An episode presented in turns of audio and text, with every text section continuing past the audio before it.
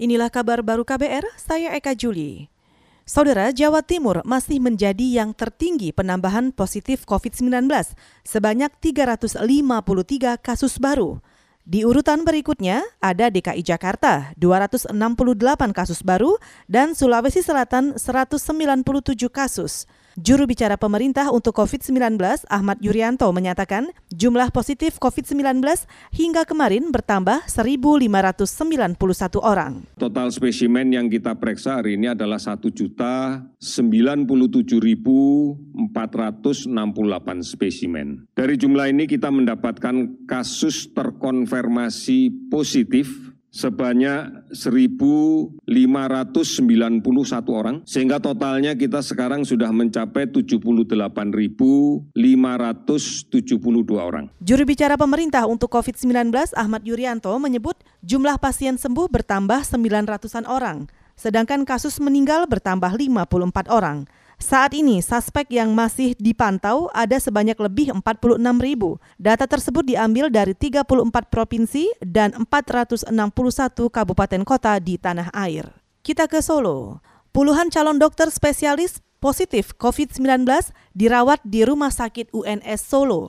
Laporannya disampaikan kontributor KBR Yuda Satriawan. Rektor Universitas 11 Maret atau UNS Solo, Profesor Jamal Wiwoho selasa mengatakan masih menelusuri informasi awal penularan COVID-19 pada 25 mahasiswa program pendidikan dokter spesialis atau PPDS yang bertugas di salah satu rumah sakit rujukan utama COVID-19 di Solo.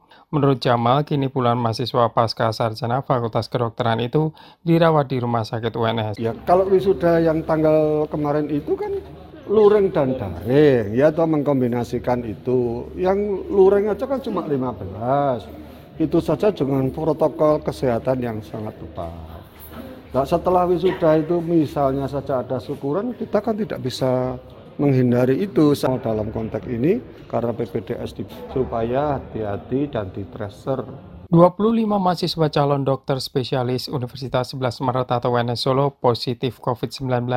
Mereka kini dirawat di rumah sakit UNS. Puluhan mahasiswa calon dokter spesialis dari UNS Solo tersebut membuat jumlah kasus COVID-19 di Solo melonjak. Dari Solo, Jawa Tengah, Yuda Satriawan, KBR. Kita ke mancanegara. Presiden Amerika Serikat Donald Trump menandatangani perintah untuk mengakhiri perlakuan istimewa untuk Hong Kong. Kata dia, pemerintahannya akan memperlakukan Hong Kong sama dengan Cina daratan. Trump mengatakan dia juga menandatangani sanksi pada pejabat Cina yang melanggar HAM atau hak asasi manusia di Hong Kong. Bekas koloni Inggris ini sebelumnya menikmati kebebasan unik yang tidak didapat mereka yang tinggal di daratan Cina. Sebelumnya, Beijing mengeluarkan undang-undang keamanan baru yang mengakhiri status khusus Hong Kong. Status itu disetujui berdasarkan Fakta 1984 antara China dan Inggris.